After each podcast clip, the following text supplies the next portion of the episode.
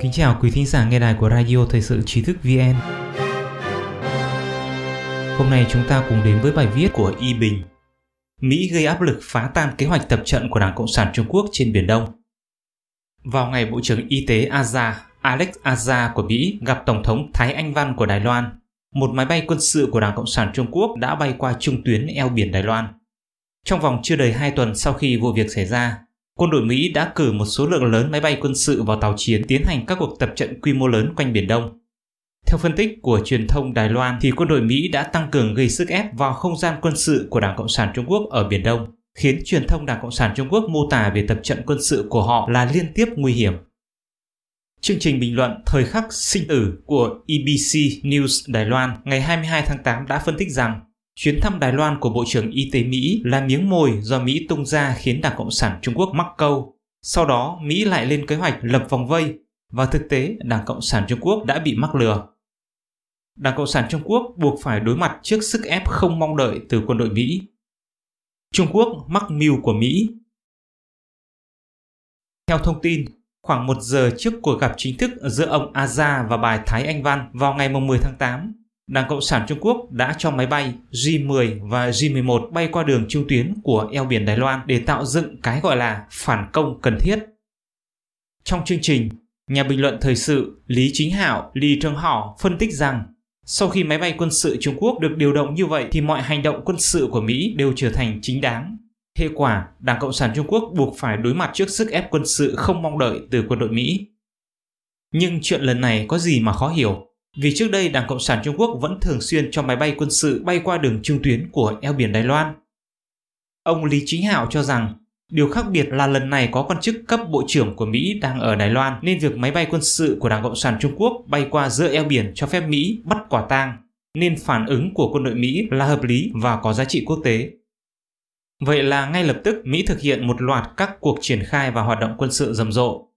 Ông phân tích, ngày 13 tháng 8, tàu sân bay Reagan chạy từ phía đông Đài Loan đến đảo Lan Tự, Lan Uy, phía đông nam Đài Loan, trực tiếp tập luyện ban đêm tại đây.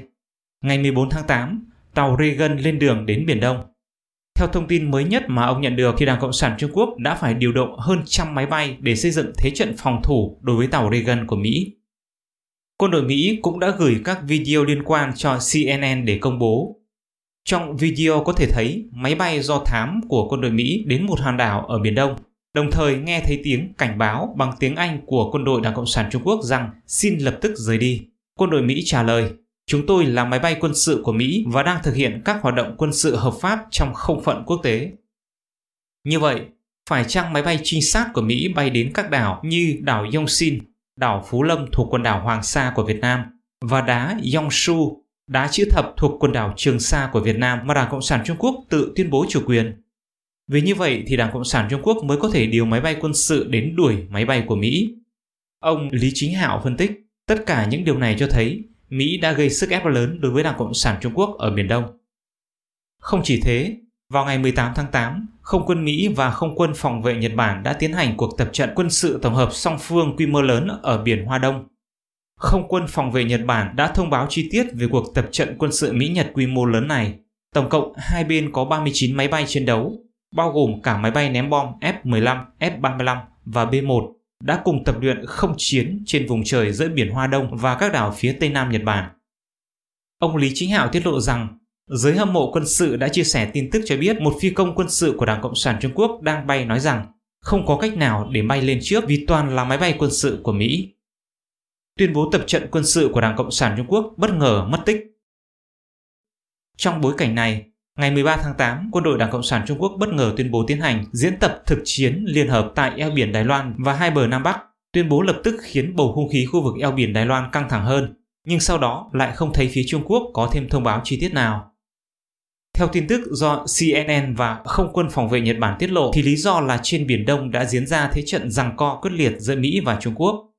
Cho đến sáng ngày 21 tháng 8 thì truyền thông nhà nước Trung Quốc bất ngờ thông báo cuộc tập trận đã kết thúc, đồng thời gọi cuộc tập trận là đầy mùi chiến tranh, liên tục nguy hiểm.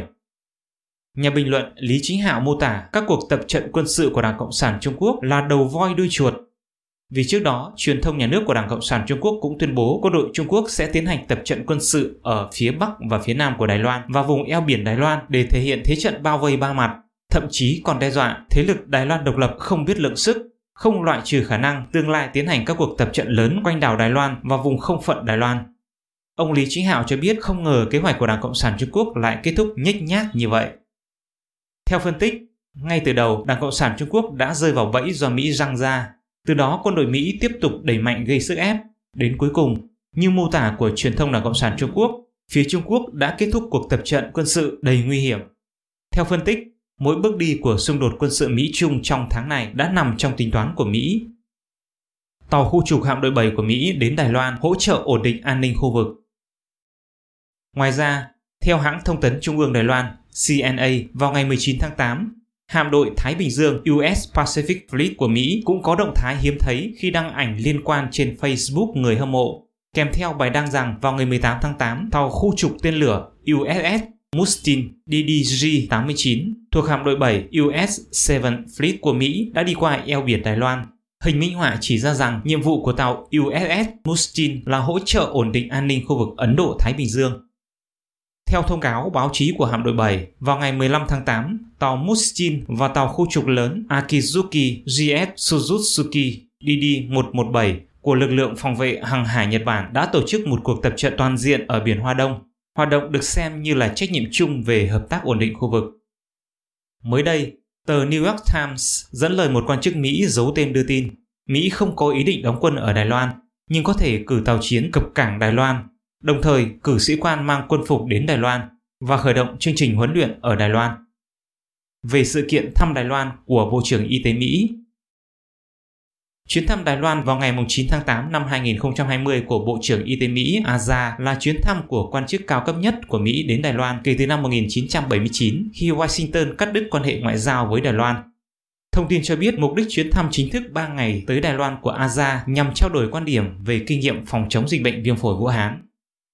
Trong chuyến thăm, ông Aza đã gặp Tổng thống Thái Anh Văn của Đài Loan. Bà Thái Anh Văn nói rằng bà hy vọng Đài Loan và Mỹ có thể có nhiều trao đổi hơn nữa trong các lĩnh vực, đồng thời cũng cảm ơn Mỹ đã ủng hộ Đài Loan tham gia Đại hội đồng Y tế Thế giới WHA. Quý thính giả có thể truy cập vào trang web trí thức vn.org hoặc tải ứng dụng mobile trí thức vn để đọc được nhiều bài viết của chúng tôi hơn một lần nữa, xin cảm ơn quý vị đã đồng hành cùng trí thức VN. Đừng quên nhấn subscribe, đăng ký kênh của chúng tôi và để lại bình luận ở bên dưới. Xin chào và hẹn gặp lại.